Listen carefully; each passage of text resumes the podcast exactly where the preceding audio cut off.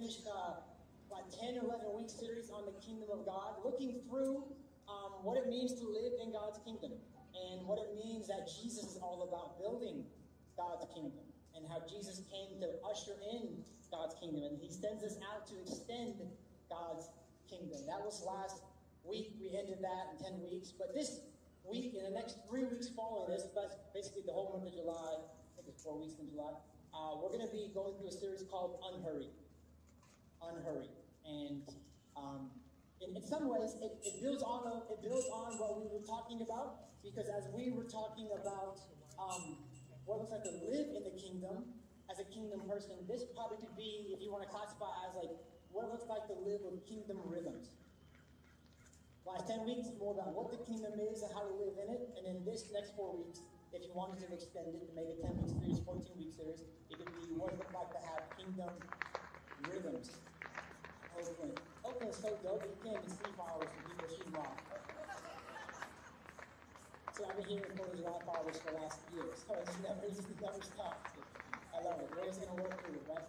Uh, so Unhurried is the series title, and if you had a tagline underneath this, it would be probably um, uh, what it looks like uh, to practice rest.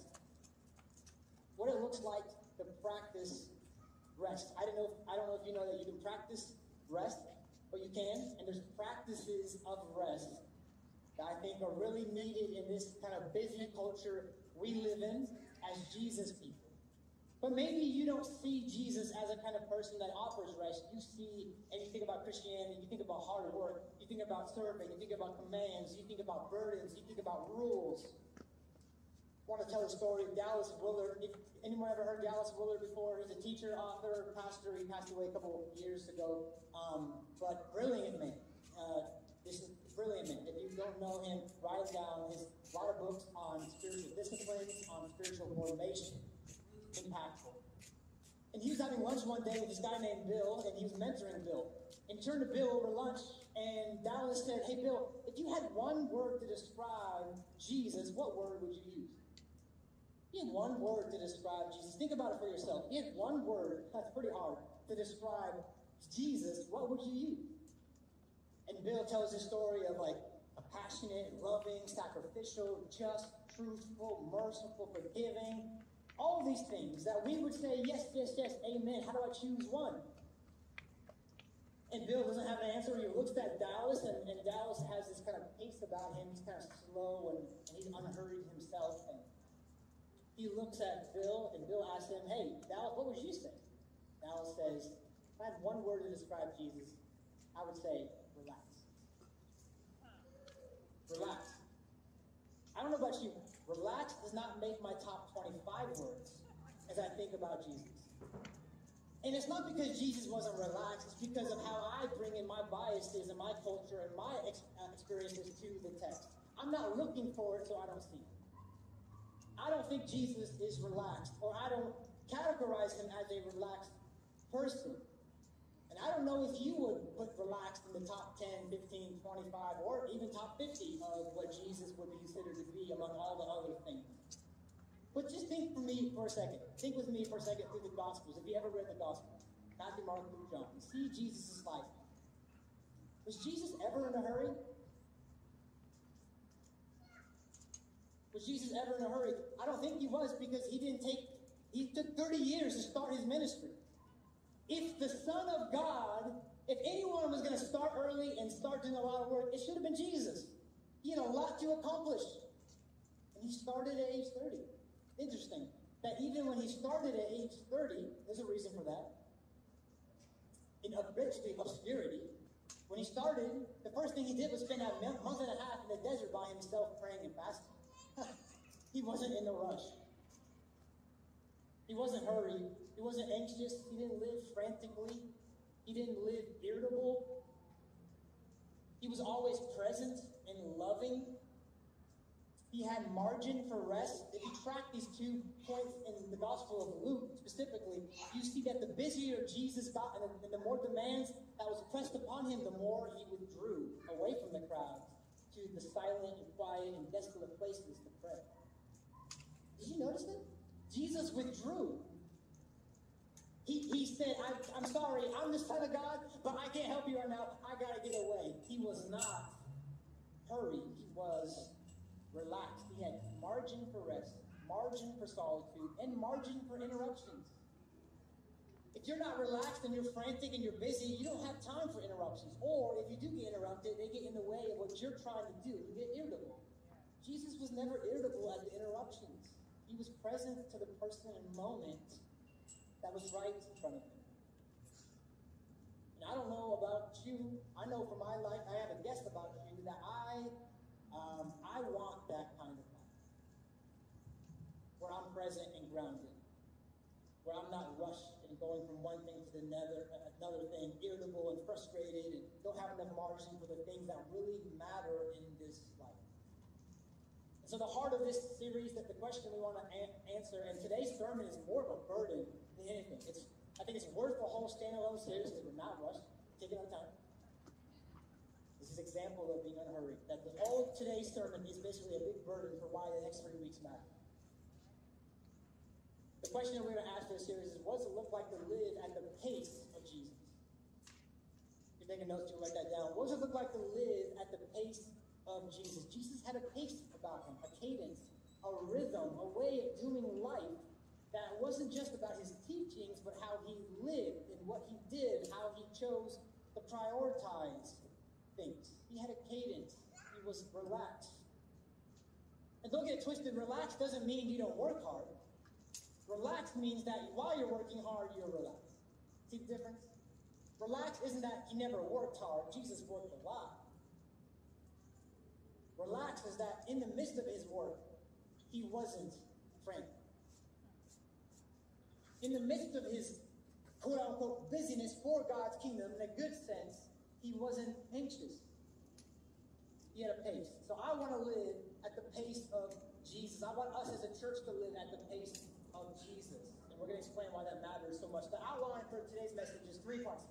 We're going to look at the offer that Jesus is offering and extending to us. And we're going to look at the, the reality, the problem that, that keeps us from that offer. And then we're going to look at the solution.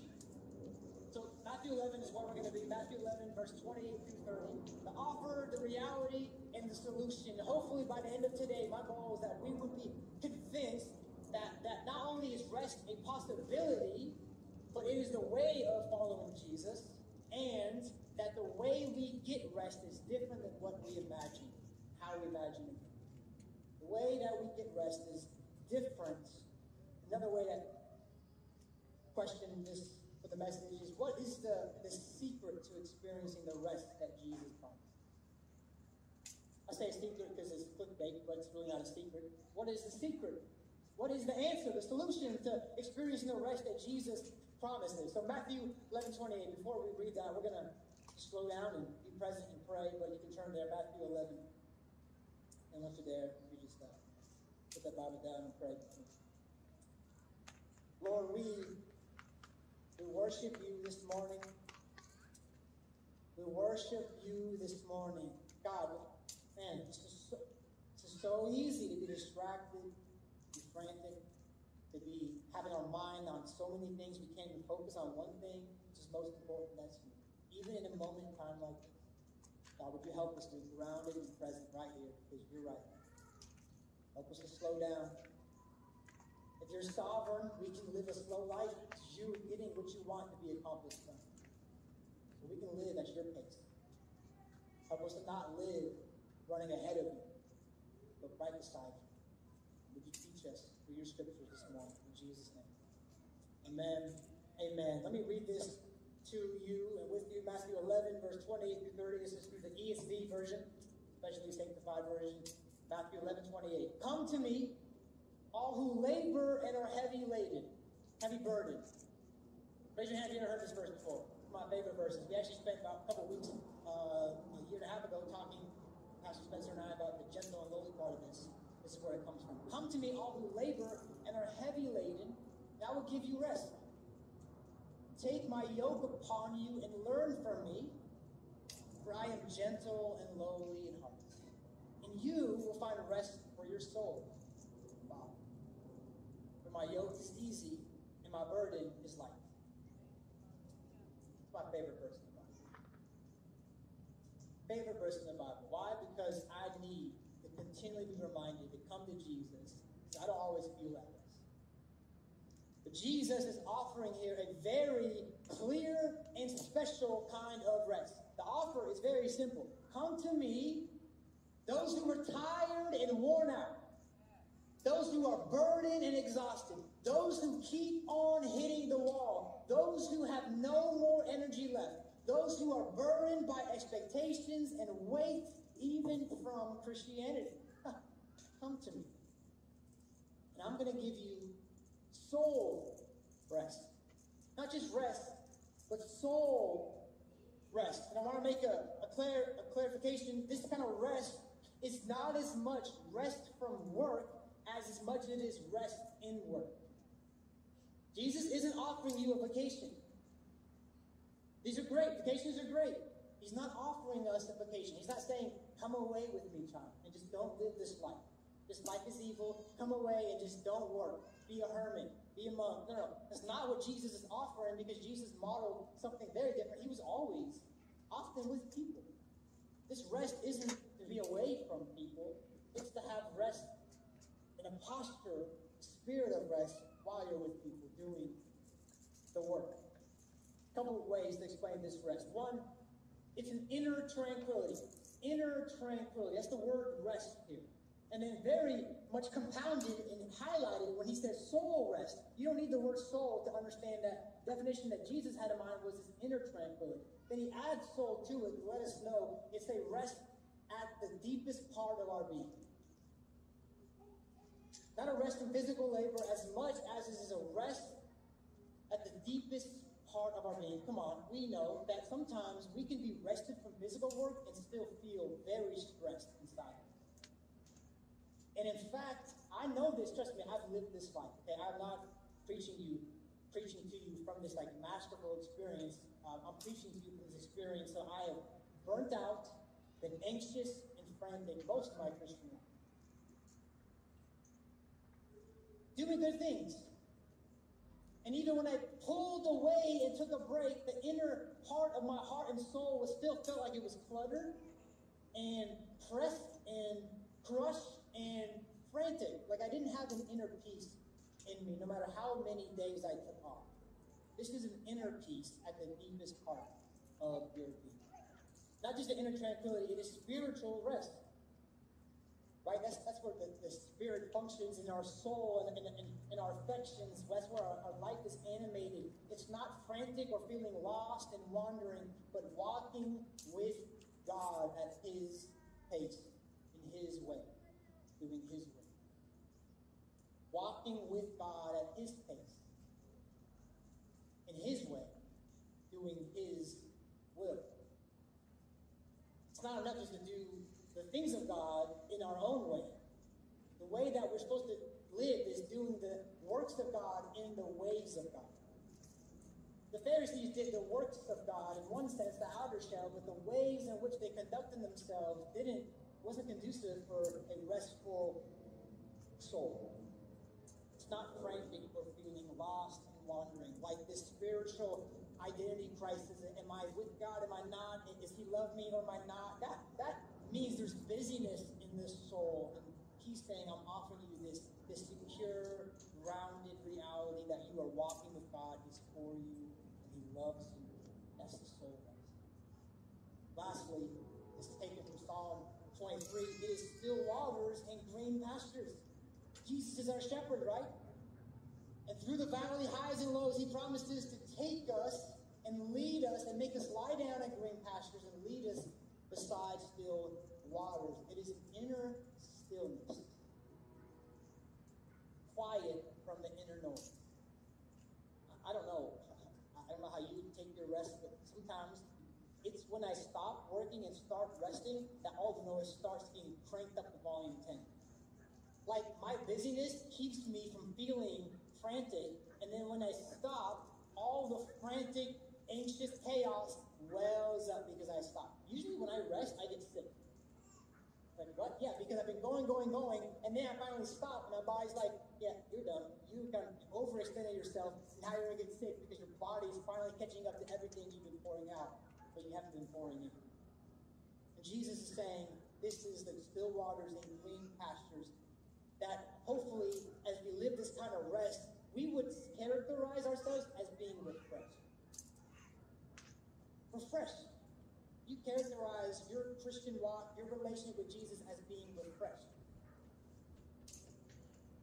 It's a life present and grounded, enjoyed like you're aware of yourself and you're aware of other people. You can't be aware of yourself and other people if you're not at rest because you're so frantic. There's so much fog and chaos. You can't be with the person in front of you. I've been in meetings, pastoral meetings, just regular meetings, and I've been so chaotic because I've been so busy going from one thing to another. I was there, but I wasn't there. You ever been there? I was listening, but I wasn't actively listening. I couldn't. Like my, my, my mind was racing. And this is Jesus saying, I'm offering you a rest that can keep your mind from racing a life fully open to God and people. Because God is here in the present. Did you know that? He's past and future, but He's here right now. And so He said, don't worry about tomorrow and don't worry about your past. I'm forgiving your past. I'm providing for your future, and so be present with me now. And when we're not able to rest, we're not able to live where God's at, which is here. Here. Rest is not a place we collapse into when we've finally done enough work. It's the starting place, the posture, the path we live on with Jesus. Rest isn't this, let me grind, hustle, grind, pop down, rest. Grind, hustle, grind, pop down and rest. That's not sustainable. Jesus doesn't say grind, hustle, grind, hustle, and then rest. He says, I'm offering you rest for your whole life. It's not a promise not to be tired. Jesus was tired. Tired is not a problem. It's why are you tired? Why are you always tired? We all want this. That's the offer, right? I want this. Raise your hand if you would love this kind of rest that Jesus offers. Come on, honestly, raise your hand. Am, am I yeah, okay? Making sure that we're all on the same page. I want want this kind of rest. I want this kind of posture. I want this kind of stillness in my soul. I've been around people that have this presence because they're rested, that you can just feel there with you in that moment. But if we're honest, just like Dallas asked Bill, I don't think I would have ever asked or said relaxed describing Jesus, and I don't think any of us, maybe one or two, I'm, I'm just you know being general general I don't know if any of us would, in the first five words of our life, say that we are, that the way that we describe our lives is rested and relaxed. Especially not in the Bay Area. Rest isn't a word that I use to describe my life. So the offer is this kind of rest. But here's the reality. Point number two. Here's the reality. There's three, there's actually three problems that conflict with this kind of rest. If Jesus is offering this kind of rest, what's getting in the way? Right? I see a gap between Jesus, you say, come to me and experience this rest, but I'm not experiencing this rest. So what's going on? Either you're not coming through with your promise, or there's something I'm missing. And I have a, I have, uh, you know, I push my chips on the side that it's not Jesus not coming through on his promise. It's probably something that I'm missing. So let's let's dive into understanding that. We don't want to just come with the posture that Jesus isn't just coming through on his promises. Maybe he's look in the mirror first something that we're misaligned with. Three things. One, the reality of our life is that busyness and hustle and hurry is a product and normative of our culture. It's embedded in our way of living, especially in this place. Maybe not different places of the country. I'm not sure. I've never lived other places. Lived in Eugene, Oregon, a whole bunch of hippies, a lot of green grass, a lot of rain. It was great. A little bit of a slow down. So maybe it changes where you live. But Bay Area life is not like that. It's embedded in culture. Our culture, you know this, applauds and affirms people who are grinding and hustling. Grinding and hustling is not a bad term in our culture, it's a term of significance and worth and value. What do tech companies do? As at my friend's tech company next to our old coffee shop downtown, took me on a tour and I saw this huge kitchen full of all kinds of wine and liquor and food and a coffee bar and snacks. It looked like the White House on crack. It was just like everything you can imagine is right there at your fingertips. And I asked him, man, how do you get work done when you have like all this alcohol and wine and food here? He's like, just work all day, babe. We just stay here for dinner. Just food, so we stay here for dinner. We eat here early because there's breakfast. There's lunch, we don't have to leave for lunch. We're always there. Why do they do that? Not because they're nice and they want to bless you. They want you to work for them all day. Come on, you think they're that nice? They're trying to make money. Now, yes, they want to love you, take care of you. But I talked to I talked to the owner of that company. He knows it's more conducive to make it so that environment is easy for you to stay so you get more productivity. It's smart, right? Let's take care of your needs here. Google, let's wash your kids, let's raise your kids, let's teach your kids, let's give your kids baths, let's make sure we do your laundry, everything. You can have you can live on our property basically as long as you work all day. You can even sleep there. Our culture applauds overworking. It's normative. And yet, interesting, people feel more distracted than present, more anxious than at peace. We say we're always tired. We complain we're always exhausted. We're always in search of one more cup of coffee. We feel overwhelmed and at capacity most of the time, hurrying from one thing to another. We're staying up later.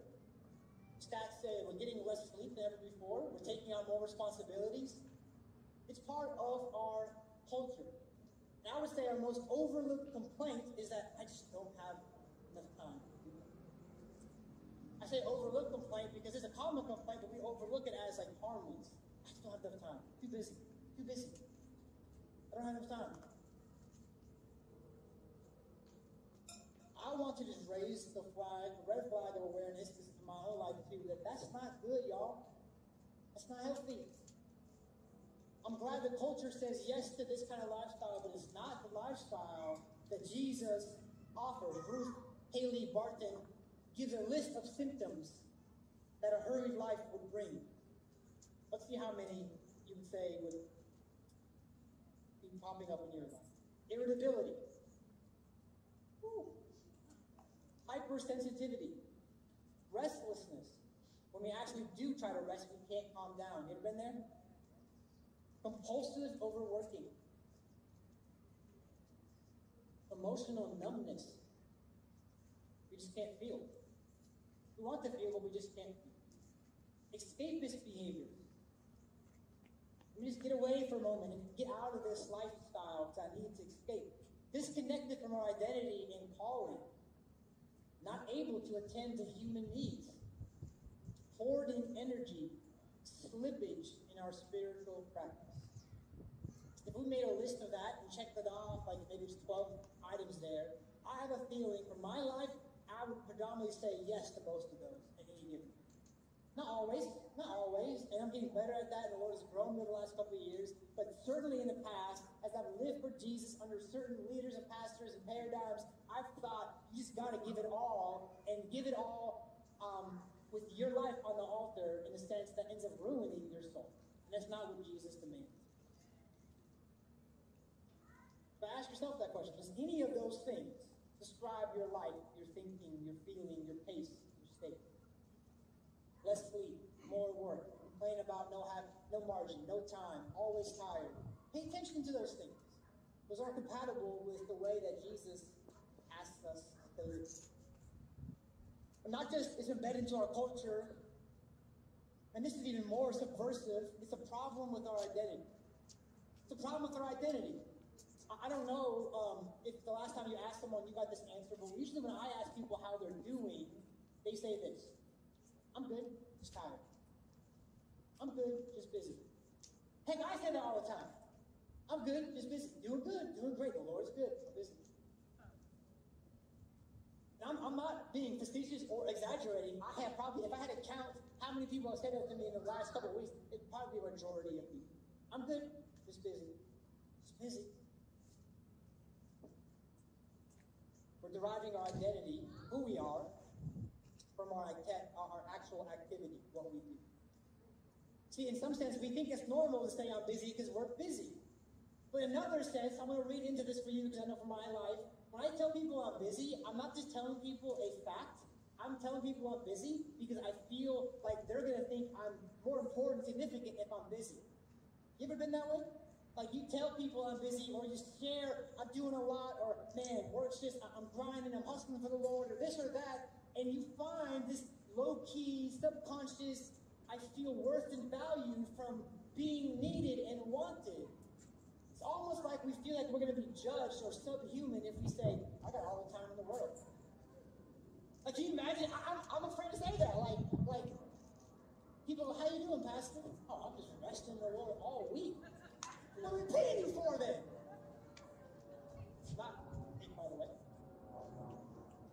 But right, other side of that point, we feel weird saying, we, we feel guilty. We should not feel guilty saying we're rested, but we do. We should not feel guilty saying we're taking time off, but we do. Why? Because it's so attached to our identity. We find significance, worth, value, importance in that. There was a study done once where uh, these researchers they created 12 fake accounts on Facebook.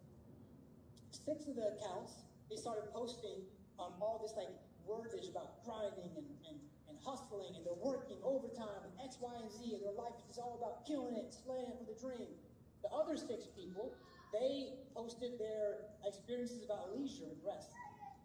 And they asked the people, as they kind of looked over these, they asked the people that were following these, these types of people, what do you think about them? And overwhelmingly, these people they did not know what was going on. They said the people, they thought the people that were grinding and hustling were probably rich, famous, and had more importance.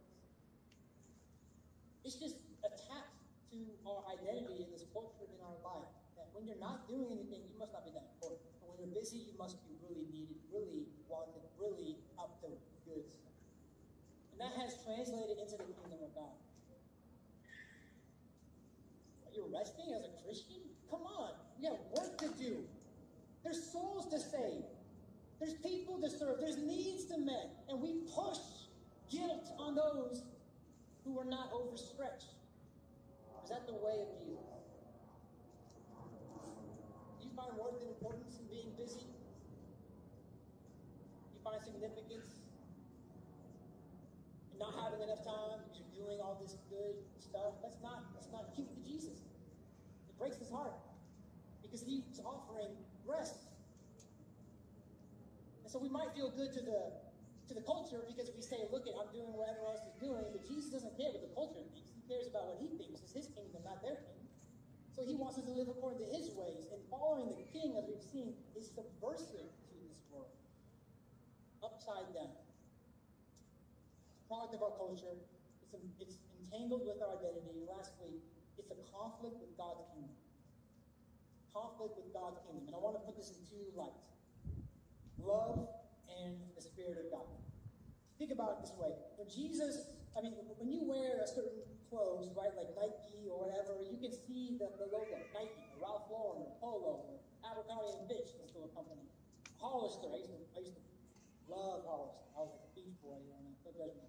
Um, all those, yeah, so uh, you can tell this is unbranded. This is Everlane. You can tell the context of the shirt or the clothes by the brand. And Jesus set it up that way. Whereas Christians, he put a mark on Christians like a logo. He said, if you're going to be my followers, you're going to have, have to have kind of two things flowing out of you at any given time: love, unity, love, and the fruits of the Spirit. Right? These are kind of the two biggest things that we should look for is, hey, are we loving God and loving people? Are we being a person of love? And do we see the fruits of the Spirit coming out of that person? Love and the fruit of the Spirit. Love is having the capacity and presence to seek the good of your neighbor, the margin, you might add. And fruit of the Spirit, this is what life looks like when you're walking, doing God's work by God's way. But let me just read you these passages, and I want you to see how incompatible it is with God's kingdom. This is so convicting, but also shocking. 1 Corinthians 13. Love is patient and kind. Love does not envy or boast. It's not arrogant or rude. Does not insist on its own way. It's not irritable or resentful. It does not rejoice at wrongdoing, but rejoices with the truth. Notice those words patient, kind, irritable. Those are in direct violation with busyness, hurry, hustle.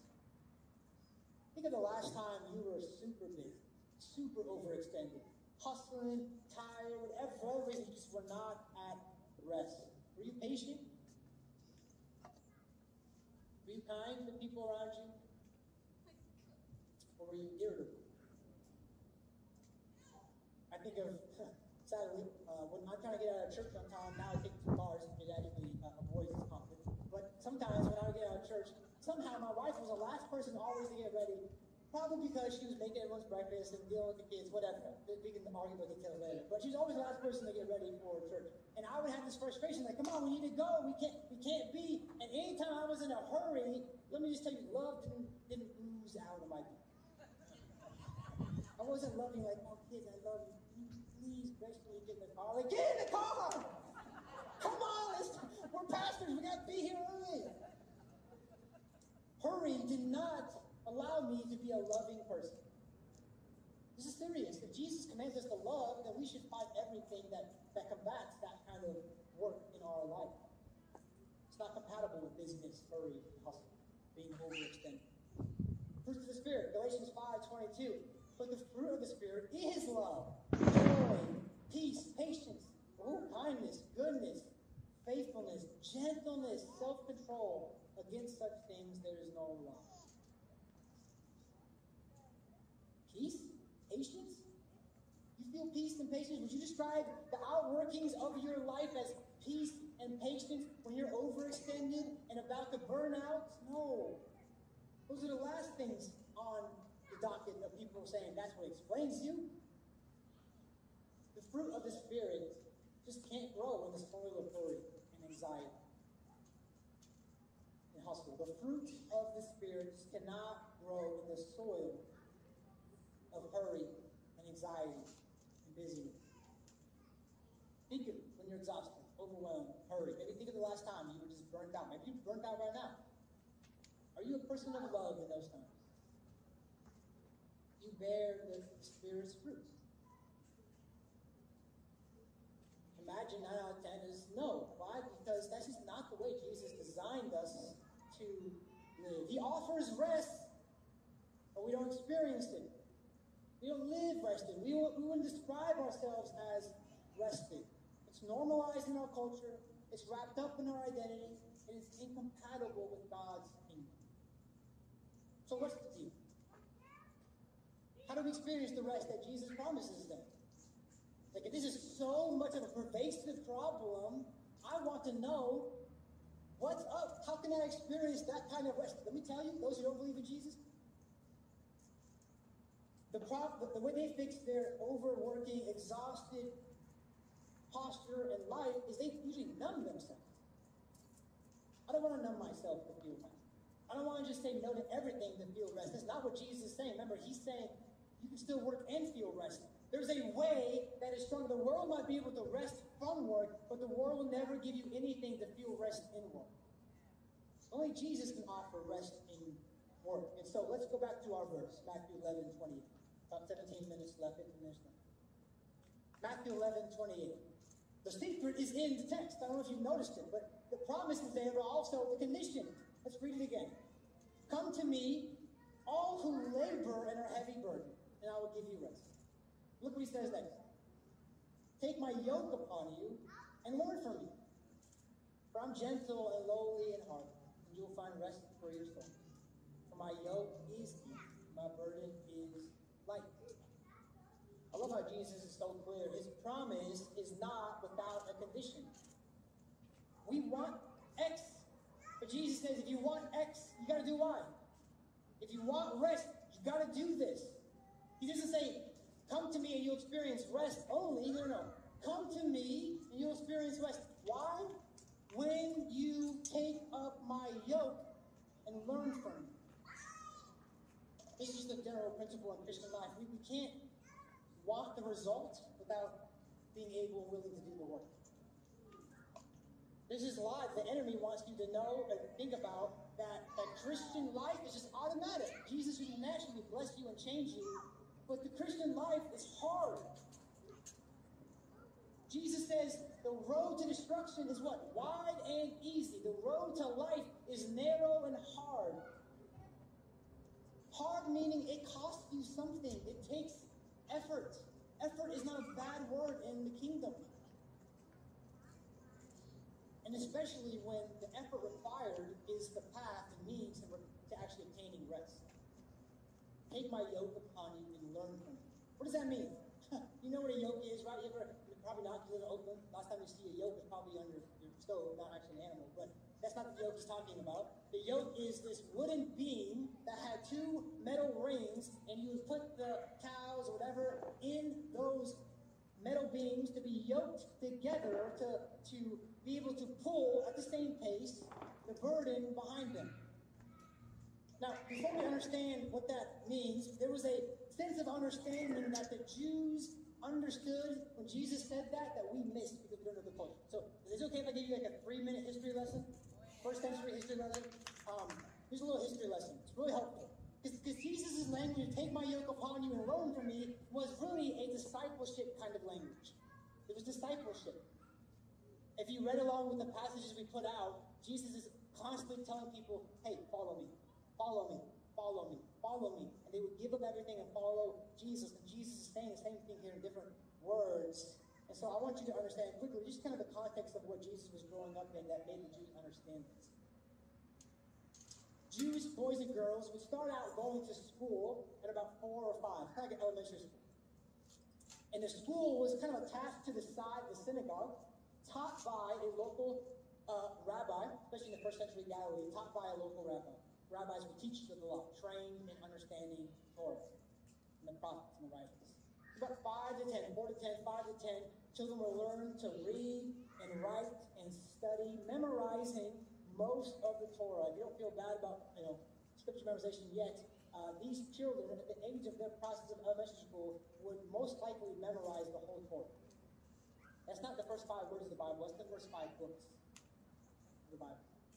They memorized it. Why? Because it was an oral culture. That's how they learned how to read and write. If you go through, think, Psalm 119, the longest chapter in the Bible about God's Word, it starts with this, uh, different letters of the alphabet. It's also how they taught their, their kids how to how to learn the alphabet. It was through God's Word. God's Word was the first kind of grounding for that kind of culture to learn. And Bet Sefer was what that context at the school was called. Bet Sefer, in the house of the book. They would study Torah. And children would go on from that, ages 10 to 12, to go to Bet Talmud, which means house of learning, more deeper. General the Torah. Now they would go more deeper, and they would study oral interpretation. Not just what the Bible said, their, their Torah, but also what other people said about it. The commentaries behind it. And they would learn the rest of the scriptures. The Psalms and the Proverbs and the prophets. They would start memorizing chunks of those. Now, at this age, age 12 beyond, a lot of the females would not continue because they would be getting married around that age, 13, 14, having kids. And at age 12, usually the boys, if they did not advance, and I'll tell you that in a second why, um, they would start their apprenticeship under their trade. So Jesus, that's why you see Jesus teaching in the synagogue around age 12. And also why people say he was a carpenter, because he would also, he probably went through this kind of school, Bet Sefer, Bet Talmud, and then he probably picked up his dad's trade.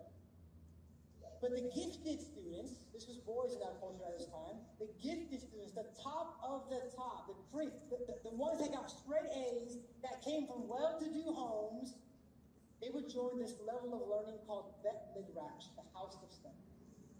They would study under a famous rabbi, 24-7, 365 for a few years.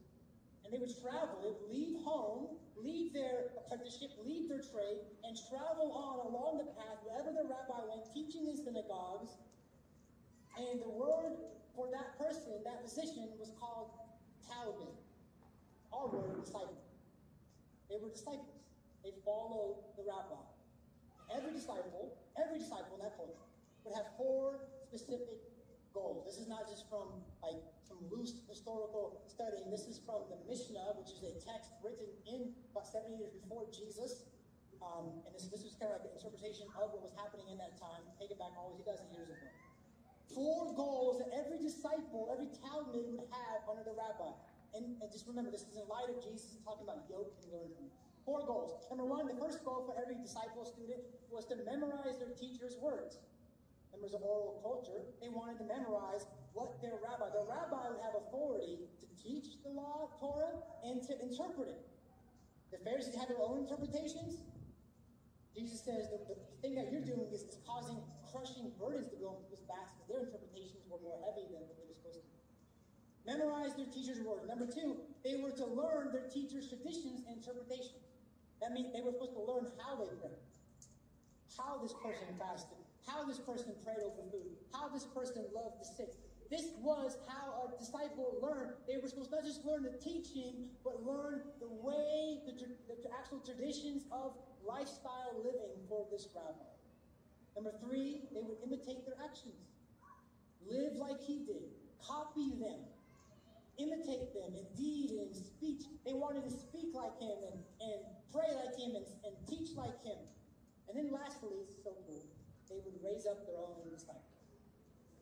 That's why Jesus, at the end of his time, said, What? Go and make disciples. You follow me for three years. I'm a rabbi. You're my talmid, my disciple. You've done this. You've learned my teaching. You've mimicked me. You've imitated me. You've learned how I prayed, how I loved, how I ate, how I rested. Now go and make disciples. Disciples' goal was to become like the rabbi. This is the context that we see Jesus' word follow me and pick up my yoke and learn from me. This is what it means for us 21st century, to follow Jesus. Three things. To be with Jesus, because every student, every disciple had to be with, be with the rabbi. Our goals to follow Jesus are to be with Jesus, to become like Jesus, and then out of those two things, to do what Jesus did. Progressive. We start out with being with Jesus, then we go to becoming like Jesus, who we are, and then out of who we are, because we've been with Jesus, we're becoming like Jesus. We do what Jesus did. Now, did Jesus see this way? Yes. That's why in Mark, 3, Mark chapter 3, verse 14, he said this And he appointed 12, whom he named apostles, so that they might be with him. He was on the mountain praying. He woke up after praying and said, I'm going to choose 12 of my disciples to be apostles, sent ones, and I'm going to choose them for this purpose to be with me. So that he might send them out to preach and have authority over casting demons. What does that mean? Apprenticeship, discipleship. Be, excuse me, be with me so you can become like me, so you can do what I do. Jesus had that mind frame. Later on in Luke, he says a disciple, when he's fully trained, will be like his teacher. Jesus was always planning this way. When he said, Come and follow me to be my disciple, which is, by the way, every word that we're, I don't know if you know, but the Christian, the label Christian in the New Testament is used, I think, three times. The label disciple is used over 250 times. The predominant way to label a Christian is not Christian, it's disciple.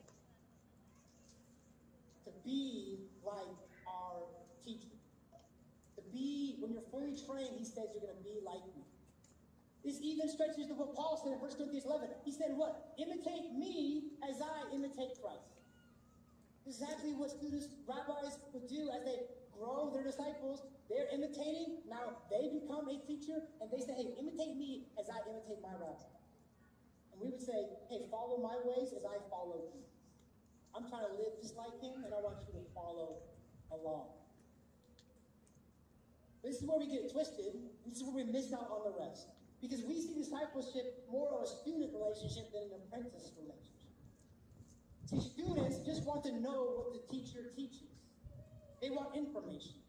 And in our culture, we're so guilty of over abundance of information. In churches, we flood ourselves with information as the goal, not the means. Students just want to know what the teacher has to say. Apprentices want to be transformed into who the teacher is. Students just want to be informed by their. Apprentices want to be transformed into the teacher. Every time someone was following Jesus, he said, Come follow me. They weren't thinking, I'm just here to study and know. They were thinking, I'm here to become like him. I want to follow everything that he does. Less about goals, more about formation. Not just about what we're doing, come on, somebody, but more about who we're becoming. Less about what we're doing. It's so important. What we do matters. But it's a means to an end of who we're becoming. Do you know who you're becoming? Or are you just focused on what you're doing and I've lost sight of the goal? The goal isn't just to memorize the Bible. The goal isn't just to come on Sunday to listen to the sermons. The goal isn't to read the Bible every day just to do that. It is a means to becoming more like Jesus, a person of love and rest and gratitude and service Romans says that He predestined us to be conformed to the image of His Son. He chose you out of the world to follow Him so He can conform you to be like Him. Because being like Jesus, ladies and gentlemen, is to be fully human. Being like Jesus is to be fully human. So, back to the verse. Take my yoke upon you and learn from me. This is what Jesus is saying. That's the best way I know how to write it out. Attach yourself to me. Live how I live. At my pace, by my side, with me carrying the brunt of the load. Wow. Attach yourself to me. Live how I live at my pace with me carrying the load. Live as my apprentice, not just student. Train under me. Learn my values. Imitate my lifestyle. Frederick Dale Bruner, he was a commentator, he said this A yoke is a work instrument. Thus, when Jesus offers a yoke, he offers what we might think tired workers need least. they need a mattress or a vacation, not a yoke. But catch this, this is so important. But Jesus realizes that the most restful gift he can give the tired is a new way to carry life, a fresh way to bear responsibility.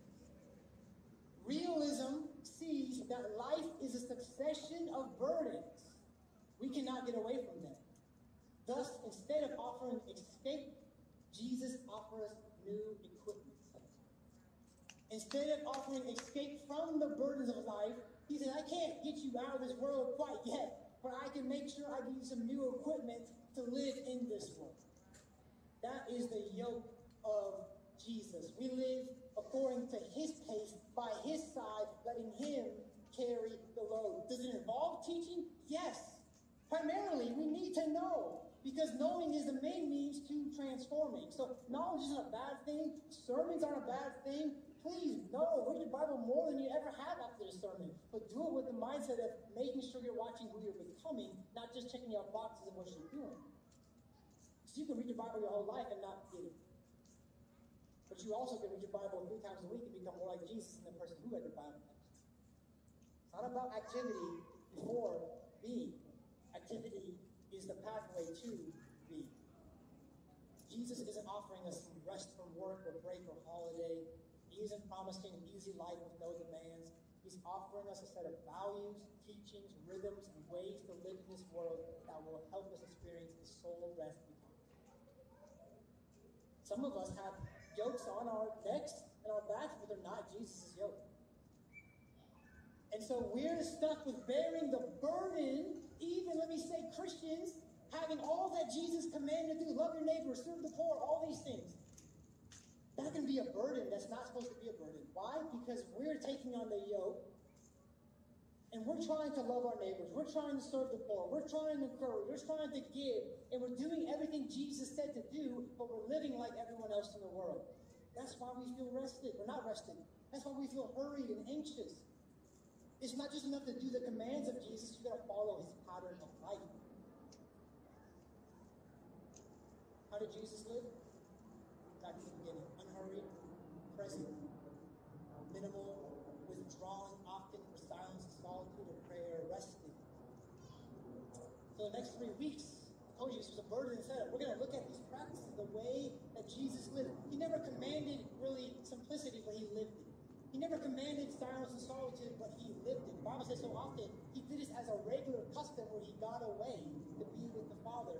Do we not think there's a connection between him having silence and solitude and him being a loving person? There's a huge connection. When Jesus was frazzled with so many people in the crowd, Luke said he got away from them. For us, we think, no, no, we gotta love our neighbors. Love, love, love. No, no, no. You're trying to do the burden without being yoked to the master. You're trying to carry the load of love, love, love without being yoked to Jesus. When Jesus would say, Get away, kid, get away.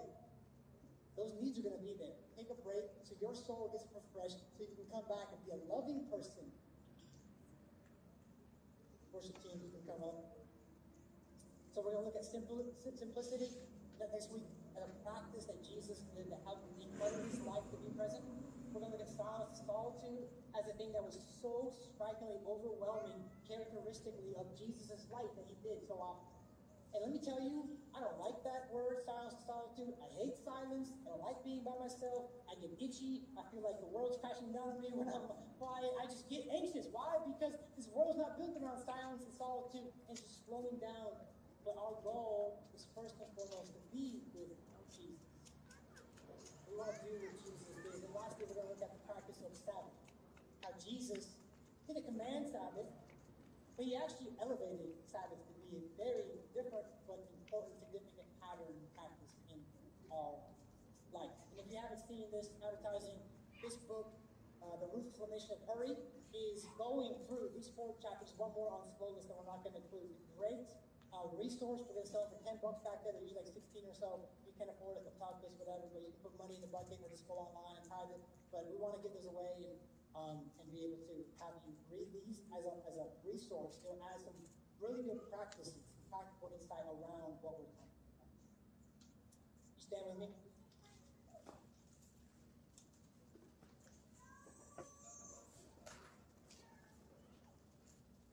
I want you to realize the, the invitation that Jesus has for you. He says, Come to me. Not handing out a three step program to be more efficient with your life. We don't need more goals, more life hacks, or more time. Let me repeat that. Your, your issue, your need is not more goals, more life hacks, or more time. Your goal is not to be more efficient with the busy load you have. Your goal is to yoke yourself to Jesus and live in the patterns that He lives. And the best way to do that is to come to Him. He says He's the way, He's the truth, He's the life. So will you come to Him? Not just as a student, but as an apprentice. Not just to know, but to become. Will you come to Him? I love what John Ortberg says. I'm going to close with this. He says, Hurry isn't just a disordered schedule, it's a disordered heart. Hurry is not just a disordered schedule, it's a disordered heart. So when we come to Jesus, we're not asking Him to redo our schedule as much as we're saying, redo our heart, Lord. Redo our heart, change it so we can become like you. Where we put being with you and becoming like you up above doing a whole bunch of things that are good. Amen? Amen. Jesus, we come to you. Not a set of teachings that just are teachings, not just a set of rules or demands or a burden. We come to you to put on your yoke. You are offering yourself as the way to find rest. So we come to you, Lord. Say, give us rest for our souls. Give us rest for our heart. Give us stillness of mind. Give us a pace and a cadence and a rhythm that helps us to produce and cultivate love, love,